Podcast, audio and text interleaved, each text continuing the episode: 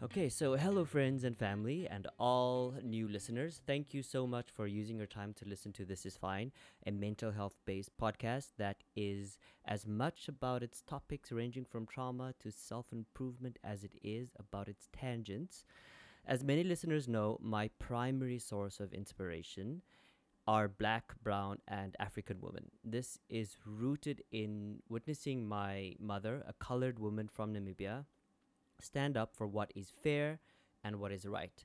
My guest and collaborator today contributes to my life in her mission of service. Whenever I see her work, I am reminded of the almost tangible feeling of peace I felt when we were in the same physical space. She moves through the world with a fierce sense of grace that helps me make sense of the world because she is such a giver, educator, and an uplifter of her community.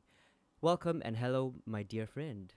Thank you so much for that introduction, um, Ivor. I love you so much. Um, hello, everyone.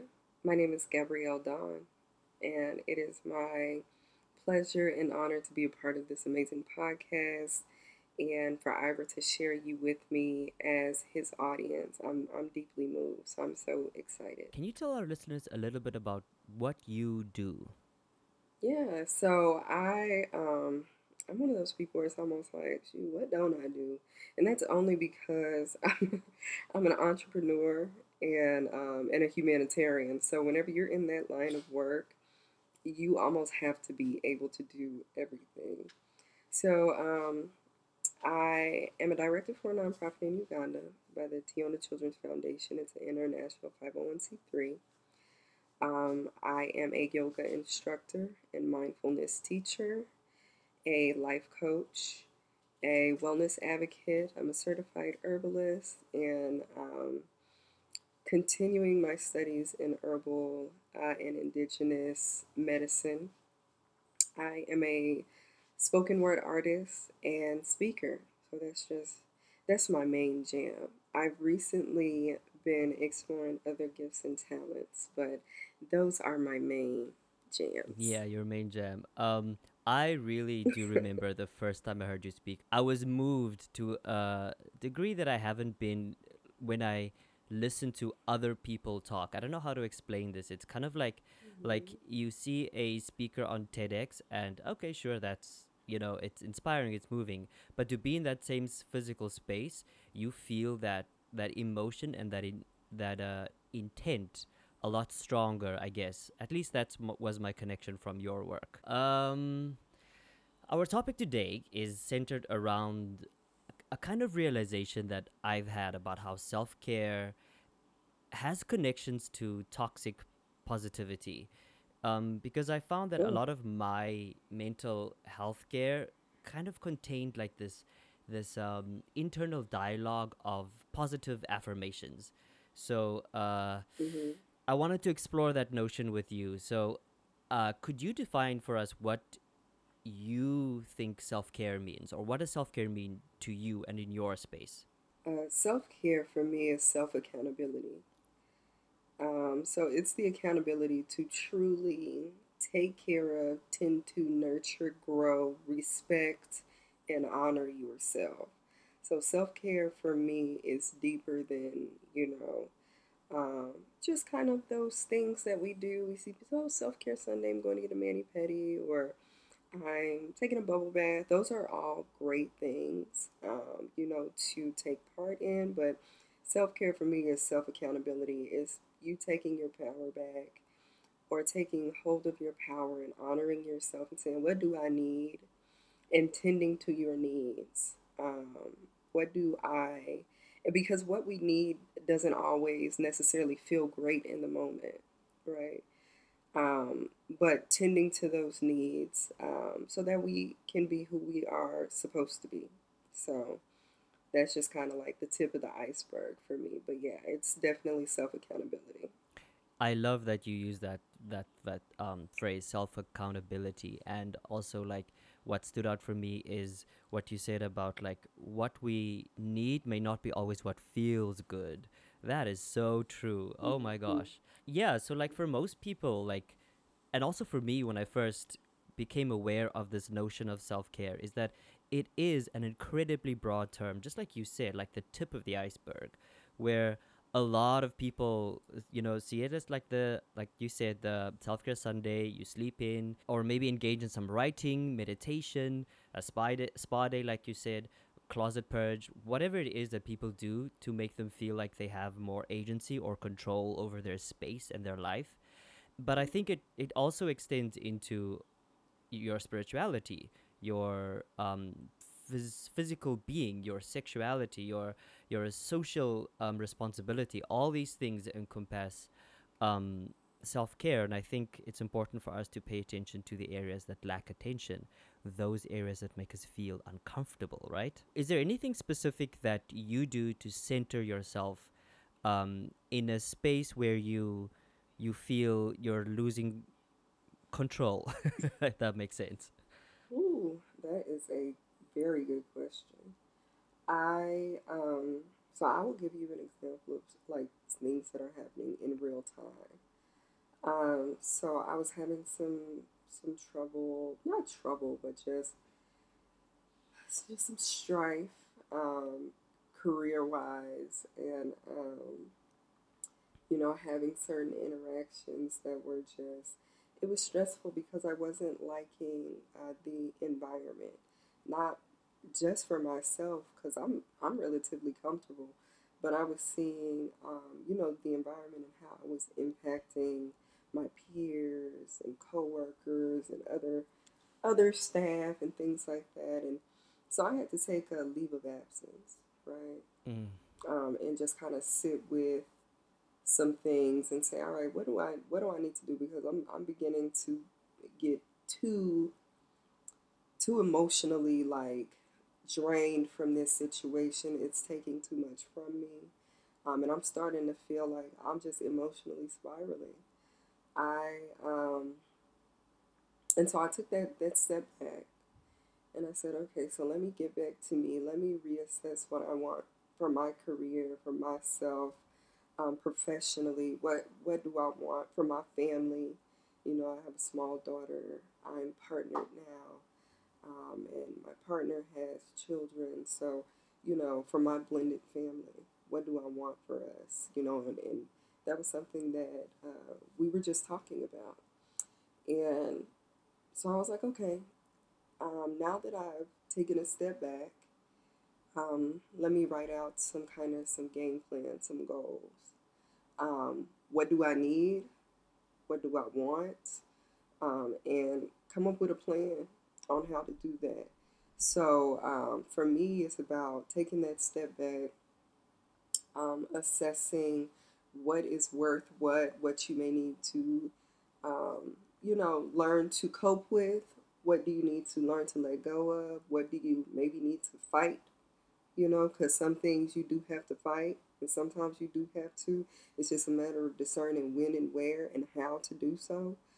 So that's what I've, um, you know, just been doing here in real time. It's just taking the time to assess and then from there to plan and to follow through. Yeah, that's um I like the the part where you said that you write it out specifically because there is so many things that you deal with that we deal with.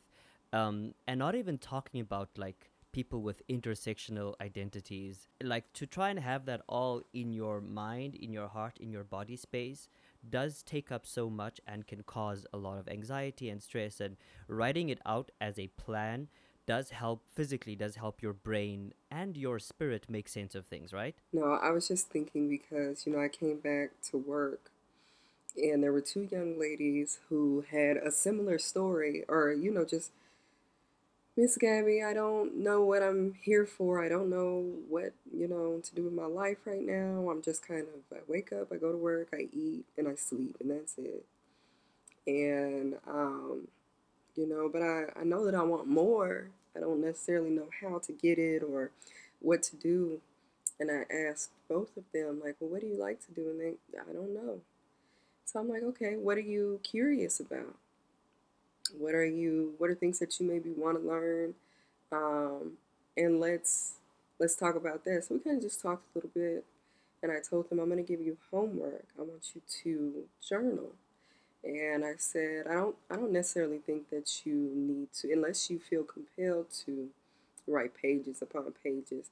But I was explaining to them that just writing things down to get them out of your head is so significant and impactful whenever you are just maneuvering through life, not even necessarily needing a, a major change or a major shift, but just being able to dump all of that out of your head. Because I told uh, one of them, I said, sometimes I'll start writing and I don't even know what is going on. It's just words are coming out.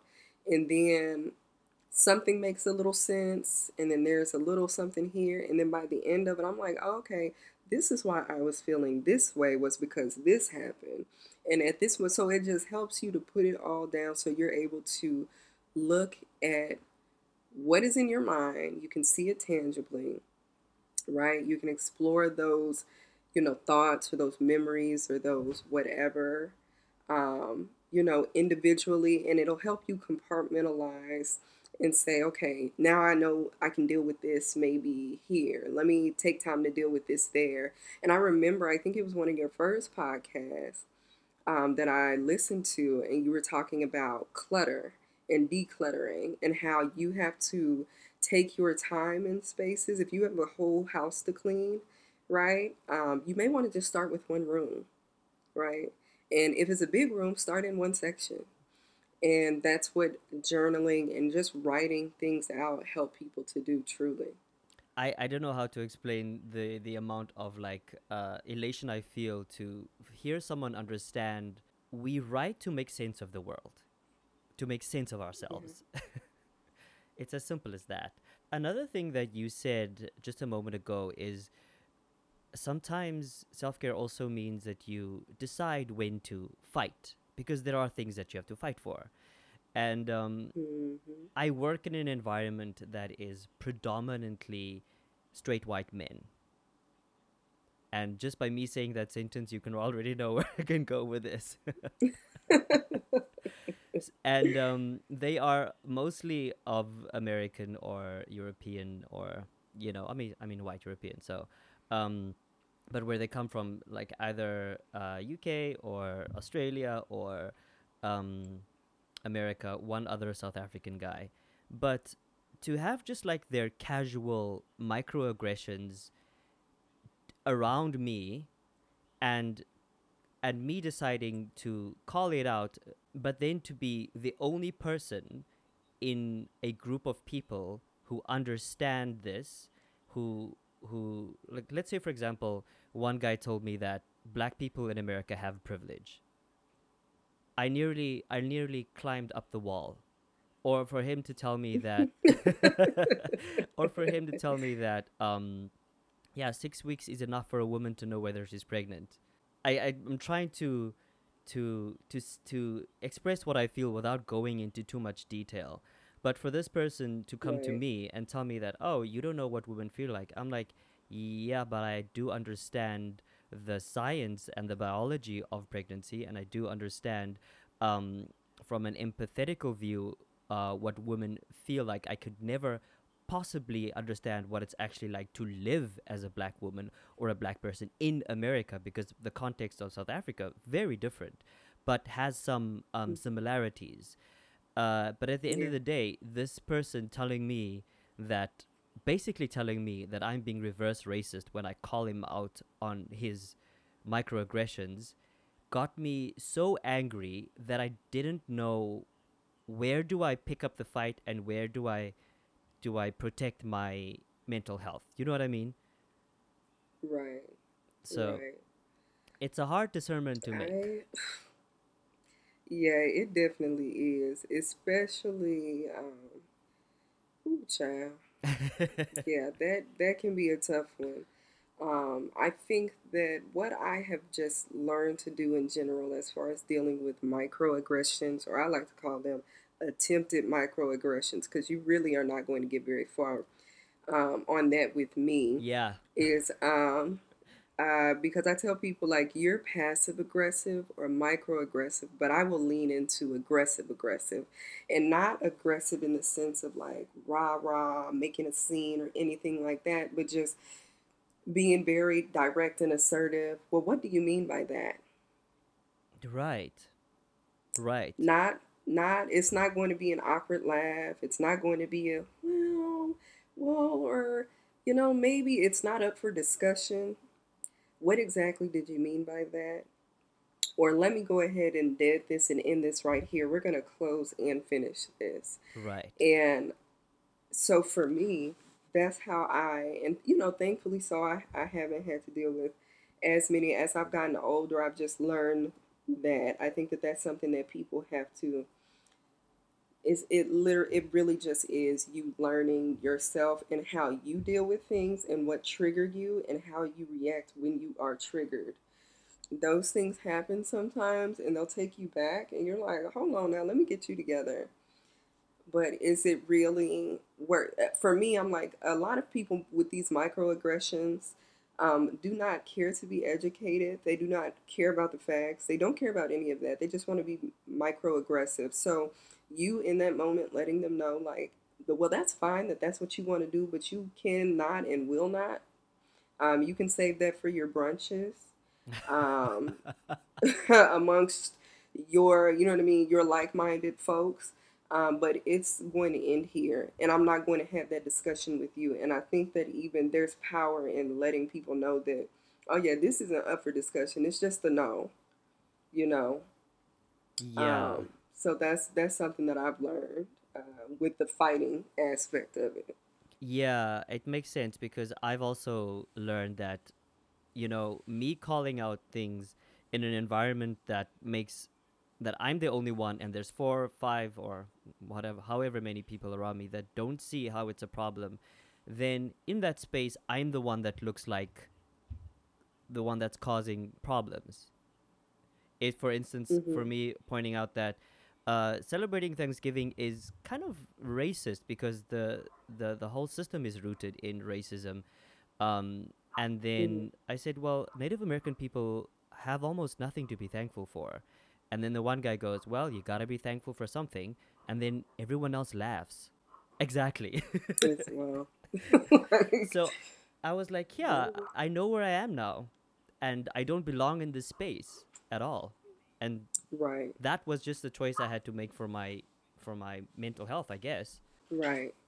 I think um, whenever you said I don't belong in this space, that is power because I feel like um, we, as Black people and even other people of color, um, in certain spaces, we want to feel like, well, I'm going to take up space because this is my God given right. And while, you know, you should be able to take up space, you absolutely should. Uh, is is it worth it? I tell people I would not want to belong or be in a firm where I'm the only black woman and everybody else is a open or closeted racist. Like how stressful is that? Or even working in male dominated fields um, is stressful enough you know? So it's like while we we fight of course for representation um, so you know when we talk about having a seat at the table i think that there's you know there's a fine line um, of what is necessary and then what is us just fighting to be included because we just feel like that's our right you know? When it's like well is it going to be a benefit to us? Um, and if so then that means we need to diversify it um, you know, systemically, right? Not just to be forcing our way into these spaces and conversations. And that's why I'm like, even sometimes you see um, these hateful threads on TikTok or Twitter or Instagram. And as a black woman, you see so much slander about black women. And I'm just like, I tell, don't send me nothing like that. Do not send me that. Um, I'm not going to entertain it. I'm not going to. I'm protecting my. And for what? Why would I hop in the comments defending, fighting against the wind, against people that have no desire to see me as, um, you know, valuable or worthy or whatever. Whenever I know who I am, I know what I am. I know what I contribute to this world and to my community and to the people around me, um, to my partner, to my children. So, you know, that's that's what I tell people. Like, is is it really necessary that you're taking up that space? Like that's what we have to really why do I want to take up this space? You know, and is it necessary? And I feel like that will save you so much peace. Honestly, that is so true because I started feeling like no, like I I should be able to take space with these people and I should be able to say things. And then when when I stand up for myself or stand up for women or stand up just for just the general uh, kindness, not kindness, I would say the general um, lack of of awareness of their own words, then I'm told like, oh, you should like pull them aside and tell them in private. But I'm like, but the microaggressions happened in public, Mary. Like, what are you talking about? what that is part Right. of oppression is for me to go do it behind Mhm. closed doors, but you insult me or insult a group of people just so willy nilly. Totally. Right. Yeah, but Right. um, yeah, I've learned to to take myself out of the space and and fight battles that are, I guess, that could have more of an impact and not just one person. Right. Right. Yeah. And whenever you said fight battles that would have more of an impact, that's the mentality. Like, all right, this is a battle, but if this is okay, in some battles, you know, you lose um, because you know it's a part of the war and all of that. But if if I'm just fighting a bunch of losing battles because I'm not being strategic, I'm not educating myself, I'm not putting myself in alignment with the right um, people and resources and spaces to really impact change, and I'm just ar- arguing with people. And who has time for that? Yeah. Who has time? So that's why I'm like, and like I said, some of the, uh, a lot of these people they know better. They love throwing stats around and everything like that. So you can read, you know what it is. Um, but your cognitive dissonance, your internalized, um, you know, what whatever it is, uh, racism or uh, misogyny or anything like that, that's in, where you're comfortable. You don't have a desire to step outside of that, um, and I'm not going to um, to yeah to waste my time having a conversation with you whenever. What I'm trying to do really right now is uh, you know affect the system and enlighten the you know a system. So yeah, Yeah, especially if you are, have the um, intersectional identity and you and you um, do struggle with things like trauma, um, uh, generational trauma, vicarious trauma. Like for most people with only one identity, it's it's a it's a different it's a different space of being human that we that we occupy. So it's very hard for them to see a point of view that they have no experience in um, and it kind of feels like I'm forcing my under my viewpoint on them um, by being aggressive when I argue. hmm Yeah, so yeah, yeah, it's a it's a very difficult space to be in. But uh, what you said uh, just reminds me of. I mean, it, it just made me think of what you said earlier. Um, Self care and choosing the battles that you need to fight, that you want to fight, um, because losing battles all the time is really not healthy for your your self care. I guess right. you It's should win not. And sometimes. then sometimes, right. I um, feel like whenever you, yeah, put yourself in those spaces, like you just run yourself ragged. So yeah, I agree. Yeah, and I was feeling ragged, so I was like, you know what? It's just best for me to be um to just not spend time in that space or go hang out with other people with a with a I guess a more um diverse diverse background, I guess. Um so I want to um get us into the notion of toxic positivity. Um Mm. and do you know anything about toxic positivity? So what my understanding of toxic positivity is is in the sense of where you don't even acknowledge um,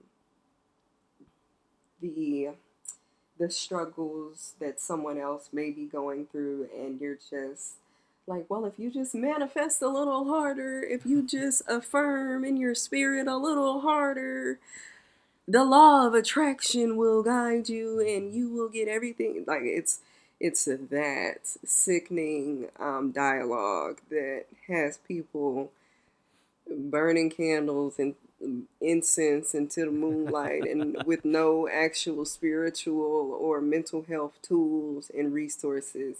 They just think if they say it enough and believe it hard enough that it will be so.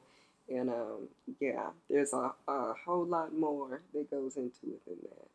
Yeah, that's that's very true. It's it's just that like that complete um unawareness or disregard of someone else's struggle.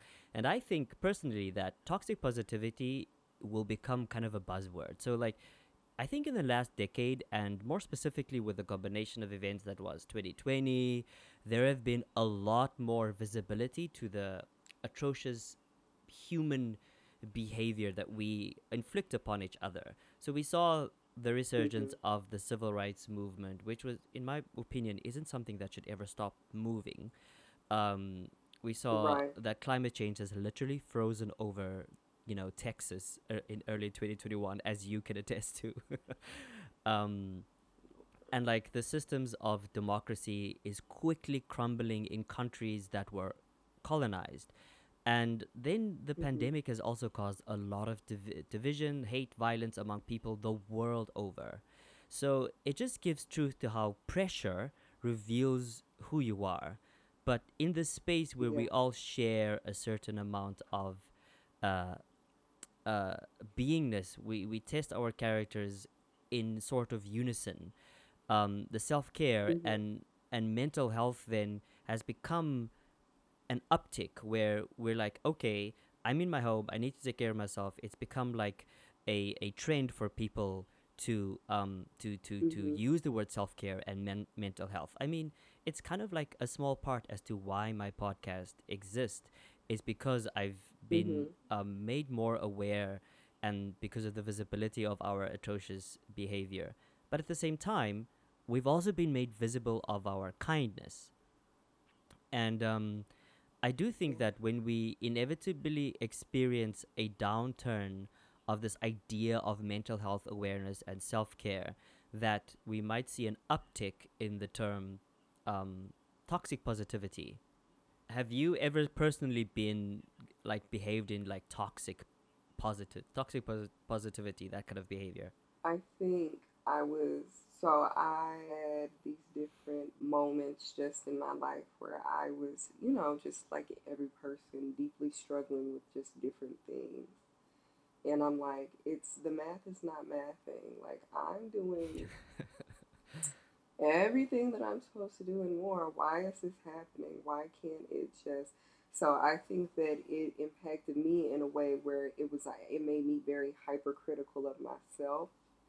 Um, and then once I just kind of became be, you know, just became more aware of how things work um, in life is whenever I was learning to extend myself grace and say, well, you can't just, that, that's not how this works, in short.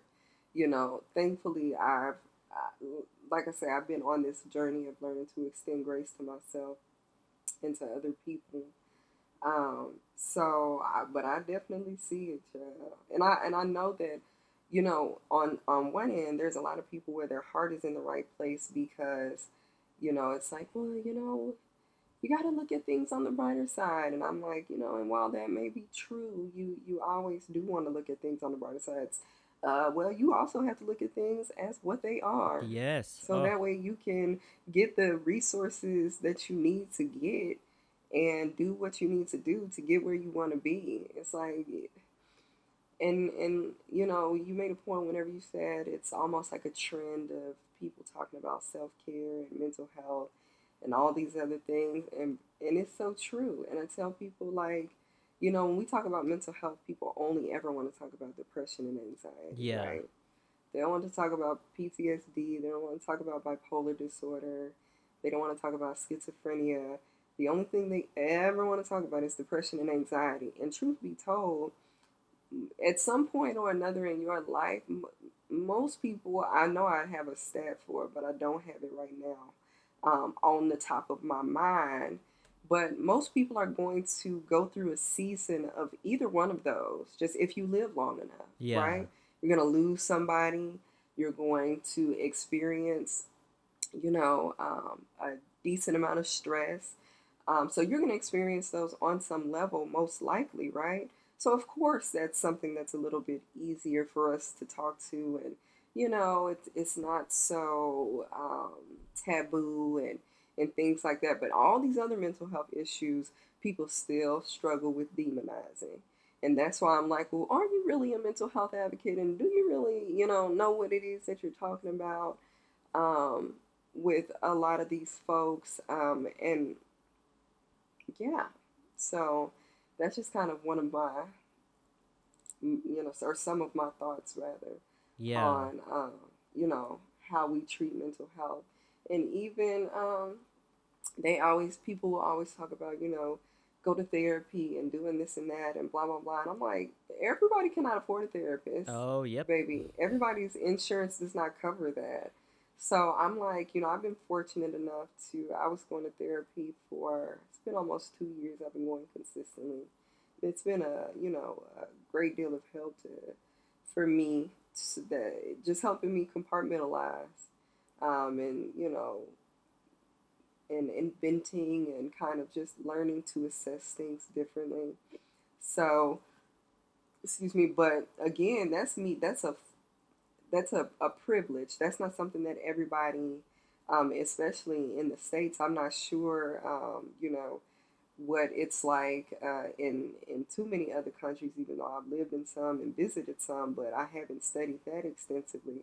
But I know that a lot of people that need those mental health resources and even want them don't really have access to them. Um, so that's another thing where people like, you just need to go to therapy or, you know, every you know, and I'm like, you know, that's it's more of a privilege, not necessarily something that everybody has access to, and you know, you have to. Um, that's another form of toxic positivity when you think about it. To say that you just should go out and get something, um, just because, yeah, it, it could be a solution and it does sound good, but does that person have access to that? Yeah. And when you look at how many people live below the poverty line in this country, you know, therapy is gonna be a that's a that's considered a luxury. It is. Oh my gosh. Even here in Korea, like therapy isn't covered by your the national health insurance at all. Every every country needs I would I would almost say a degree of free therapy for at least one or two sessions a month or six a year, something like that, you know? Yeah, Um yeah, but just circling back to trends and like you know how trends evolve out of indications that people were deconstructing internalized issues? Like women in fashion back in the 1800s were um, uh, started to wear what was considered masculine clothing um, in the space Right. when they were uh, facing issues of oppression and although like a lot of this history that i could find was very much written by the caucasians but it is also a, a, a noteworthy example of how um, uh, feminist movements came from being oppressed. The civil rights came from being oppressed, and um, Mhm. and realizing your your traumas, your internalized traumas. And so I think the reason that the trend for mental health and self care has has come about is because we were put in 2020 in the right conditions for people to notice their own stuff. We were given yeah. space with our with people with their kids, people by themselves, people having Mhm. where you don't have work so much to distract you or or the everyday commute or things like that like when you start realizing or start Mhm. thinking about stuff that's more important than than I don't want to say more important but you have more space to think um Right. and and also because people spend time on social media and there was this visibility of mental health like a BetterHelp or or all these online um, counselors and all this kind of stuff that that came about um, and people started to engage in the practice of mental health right right. so i think it's that that trend of like starting to look at your own traumas that has given um, open up space for mental health um, i know that you practice yoga can you tell me why you practice yoga Yeah, so um, I started practicing yoga in 2016, and I initially started because I was like, you know, um, I used to work out a lot. I used to go to the gym, child. I was in there like swimwear. And I was like, you know, I just had my uh, surgery on my my left foot. Um, maybe no, I had a surgery on my left foot that maybe a couple years before that, and I already had an operation on my right foot, and I had my third wrist surgery. Oh, Um, and I was just like, my body, I just can't lift weights the way that I want to and what I used to do. So let me try something else. So I was like, okay, yoga. I was, you know, relatively kind of familiar with it eh, from a generalized standpoint. And I didn't necessarily know if it would be, I guess, appropriate for me to practice yoga because I wasn't, like I say, super familiar with it. And I wasn't sure if it was more of a religious practice versus a, you know, what it is mind, body, spirit, and all of that. So I didn't want to like impose myself, right? So um, mm, I learned a little bit more about it and I was like, okay, this seems like, you know, kind of what I need, something that's going to help me mind, body, spirit. So I went to my first yoga class in 2016 and whenever we were in our final resting posture, I cried. Like I had a couple of tears because it was just like it was just what my body needed, what my spirit needed, and what my mind needed. Um, and I just continued to go from there. Um, I moved to Korea in 2017, and you know, I was at this kind of turning point where I was like, okay, you know, living a more uh, like fasted life, a mm, more mindful life, just being more mindful of the food that I consumed, the things that I watched, um, all of that. And, um, you know, I just uh, deepened my practice in yoga more and more. And um, I used to practice yoga like for hours in the day. wow. Now I don't um, as much, and I need to get back to that. Um, but I'm just I'm relearning this balance. I've got a you know a lot going on, but it's up to me to be accountable to balancing that out because I know that I have the time. Um, I just have to create that time and space. But yes, I used to practice yoga for like three, four hours, just be in there in a posture, learning it, mastering it. And um, yeah, I got certified as a um, yoga instructor in 2019. I was actually four months pregnant. Oh, wow. Um, but yeah, so I did it mind, body, spirit. Um, I tell people I feel like yoga really um, contributed to to um, just restoring so much of uh, peace and balance in my life, and that's because of the lessons that yoga teaches you um, as you flow. Uh, it's a very reflective practice, and that's why I love it. Right. Yeah, that's uh that's a very beautiful description of like your what yoga means for you. And it just goes in line with my understanding of yoga. I've practiced a little bit. Um my understanding of yoga is that it's always been a meditative, physical, spiritual um practice, which is also a mental health practice because it is physically and neurologically healthy for your brain and your spirit. And it it hmm just uses the body to facilitate that growth that that that healing that meditation i would say.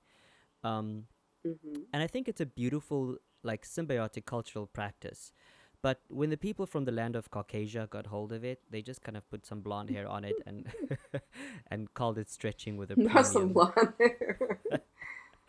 um that's why it's like yeah with whenever I went to um for my training, I went to an ashram, and you know, for people who don't know, when you go to an ashram, you know, you stay there. Um, so I was planning on going overseas initially, but found out I was pregnant, and I was like, that's probably not going to be, you know, the best thing for me to be traveling right abroad pregnant alone. So I went to an ashram in um, Miami, Florida, and it was beautiful.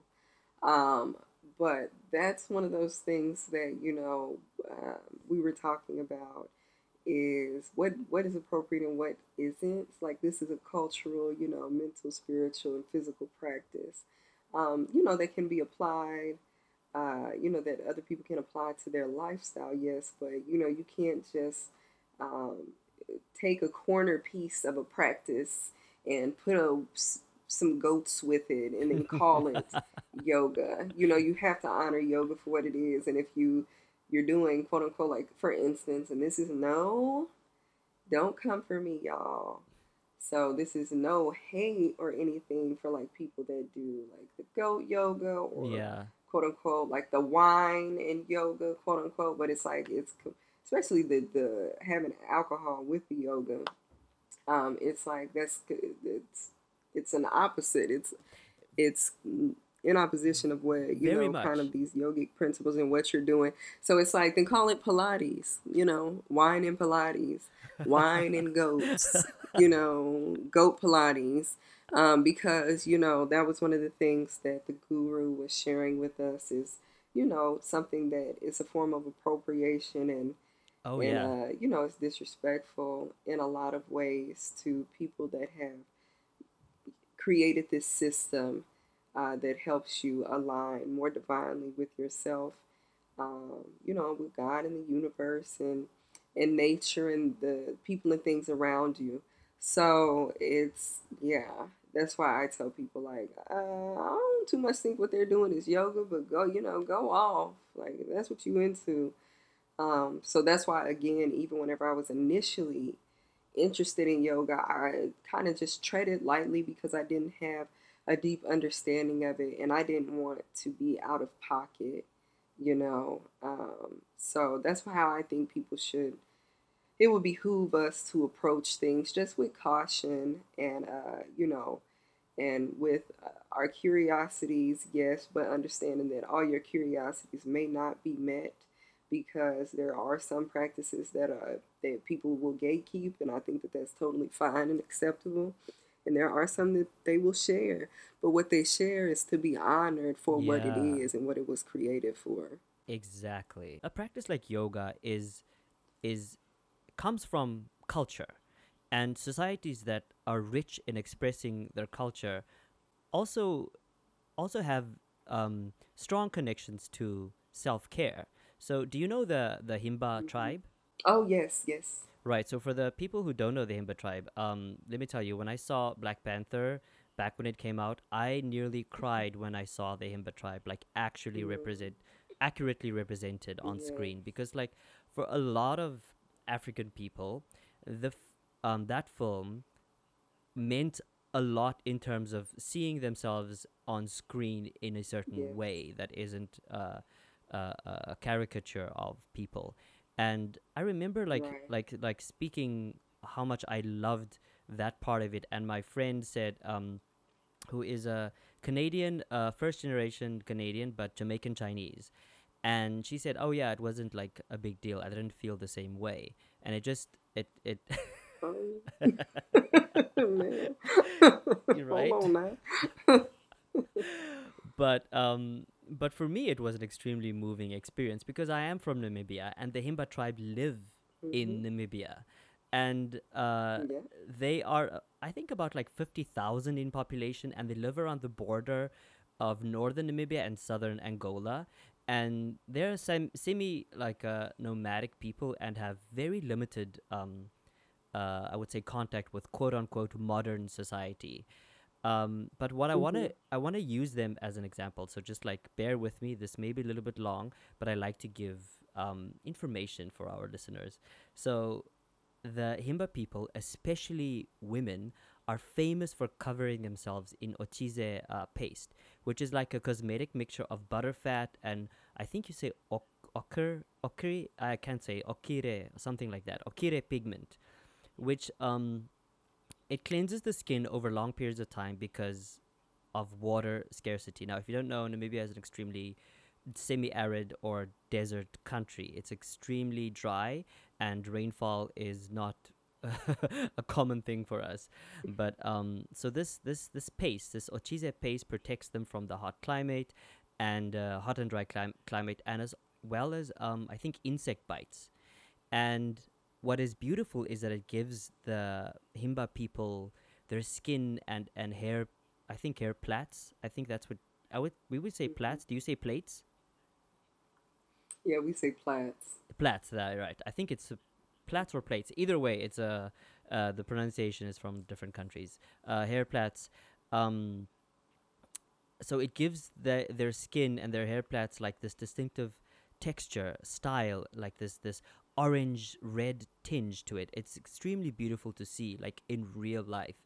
And it's a cultural practice that was born out of necessity to protect their bodies, to live with nature. Mm-hmm. So, this red clay that they rub on their bodies is so deeply rooted in their culture, but it's also a way for them to take care of themselves. It's also a physical manifestation of self care, right? Mm-hmm. So, this is where I want to use the practice of like, um, this is where I see the practice of them using their clay as an analogy for self care for mental health. So, you see, for me, self care is like the layer of protection you apply to your psyche that helps put a barrier against the conscious or unconsciously psychological damage that we inflict upon each other as human beings. And I connect this to the Yeah. sacredness that many traditions attribute to their hair, and I see it as practiced all over the world. But specifically, I'm aware of black and brown people all over the world who do this. I'm not so clued up about what Mhm. happens in the land of Caucasia, so if there's any white people out there listening that have a tradition of taking care of like their hair that don't begin and end with Pantene, then let me know. You said with protein? Pantene. Pantene. You said but um so yeah, so like self care really is a way to protect your psyche from what the world, Mhm. you know, what we inflict upon each other. What do you think about that? I agree. I agree. Self care is a just like it's protection, it's insurance, it is uh, recovery planning, um, it's preparation, it's all of those things. Yeah, honestly, Because it we know that, yeah, you know, when we leave our homes, when we open up our phones and, excuse me, tune in to uh, you know what's happening in real time on social media or on the news that it's only so much protecting that we can do as far as what we what we do and we don't see. And i mean we can manage our feeds really well. We can do all of that. But you know content has a way of finding its way you know through those through other avenues.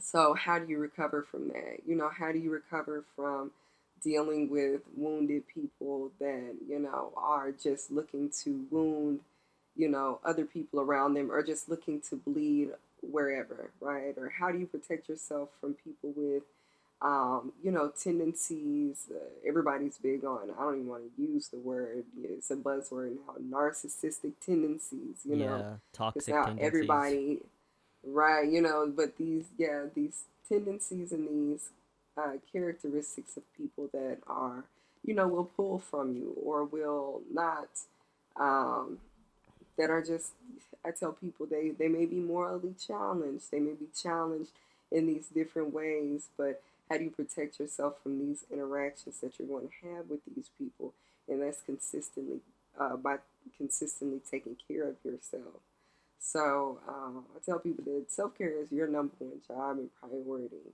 You know, because if you don't do it um, and you let yourself fall by the wayside, you will fall by the wayside. I You guarantee will. you that. You know, um, so you have to be putting yourself, um, you know, making yourself a priority, and and that looks different for everybody. Um, so uh, you you people just have to learn to take that time to honor their needs. Yeah, you you have to carve out a space, even if it's 15 minutes a day. It is very Yeah. important to carve out something where you can just sit and be with yourself, or I don't know, possibly share it with other people. Like yoga, it does it does also help. Mm. So, yeah, like for me, I think I became aware of toxic positivity when I realized that when someone comes to me and they express or they vent, that I kind of default into um, positive thinking language because it has helped me a lot. But what works for me Mhm. doesn't always work for other people, right? Right. I've I've been able I've been lucky enough to to to I guess create systems of awareness and self-care that in moments when I don't have motivation that the systems I've set up mentally and physically that I've set up allow me to continue with what I feel is my work in society. What I've chosen is my work, whether it's uh, writing, whether it's recording this podcast, whether it's educating myself, or or or, or being more self-aware and looking at my own flaws. I've been able to be lucky enough to be able to construct a a, a, pocket of life in that manner. But I've just like Mhm. realized that that is not the case for the majority of people out there. It was all this whole idea of like toxic positivity was triggered by what I told you earlier by uh, the microaggressions from colleagues. And I realized what I did was I, I, I bogged, I mean, I kept my head down, I kept my head in the books, I kept my head in my work, and I kept my head in taking care of myself. And I realized that it wasn't the positive thinking or the positive language or the affirmations, it was the actual work of self care that There helps me through There it. you go. Yeah. I tell people like, um, or you know, manifesting, um, faith without works is dead.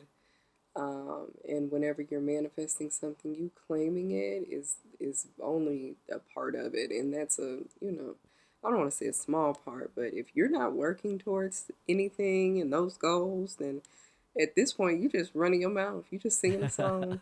yep. So that's my my big thing is like, uh, how are you putting yourself in position to make yourself better and to take care of yourself to be a better and healthier version of you? So uh, your faith without works is dead. Your manifestation without action uh, does not come to pass. Um, so I think that that's where also, you know, those are those conversations that will help to avoid you know that toxic positivity where it's like because some like i say some people it's like just think think you know positively enough and it's going to change everything. It's like well no. No, no. no not really you know. So i think that there's just there's a way that you know we have to balance things and uh, learning that while yes we we we need to stay positive but we also need to be realistic right um, and we also have to remember to celebrate like the wins, even when they're small. Because when you celebrate your small wins, you don't have to worry about being overly positive because you are using what is actually there and what you're working on and working towards and saying, hey, oh, well, you know, I am doing well. It's not all bad, right?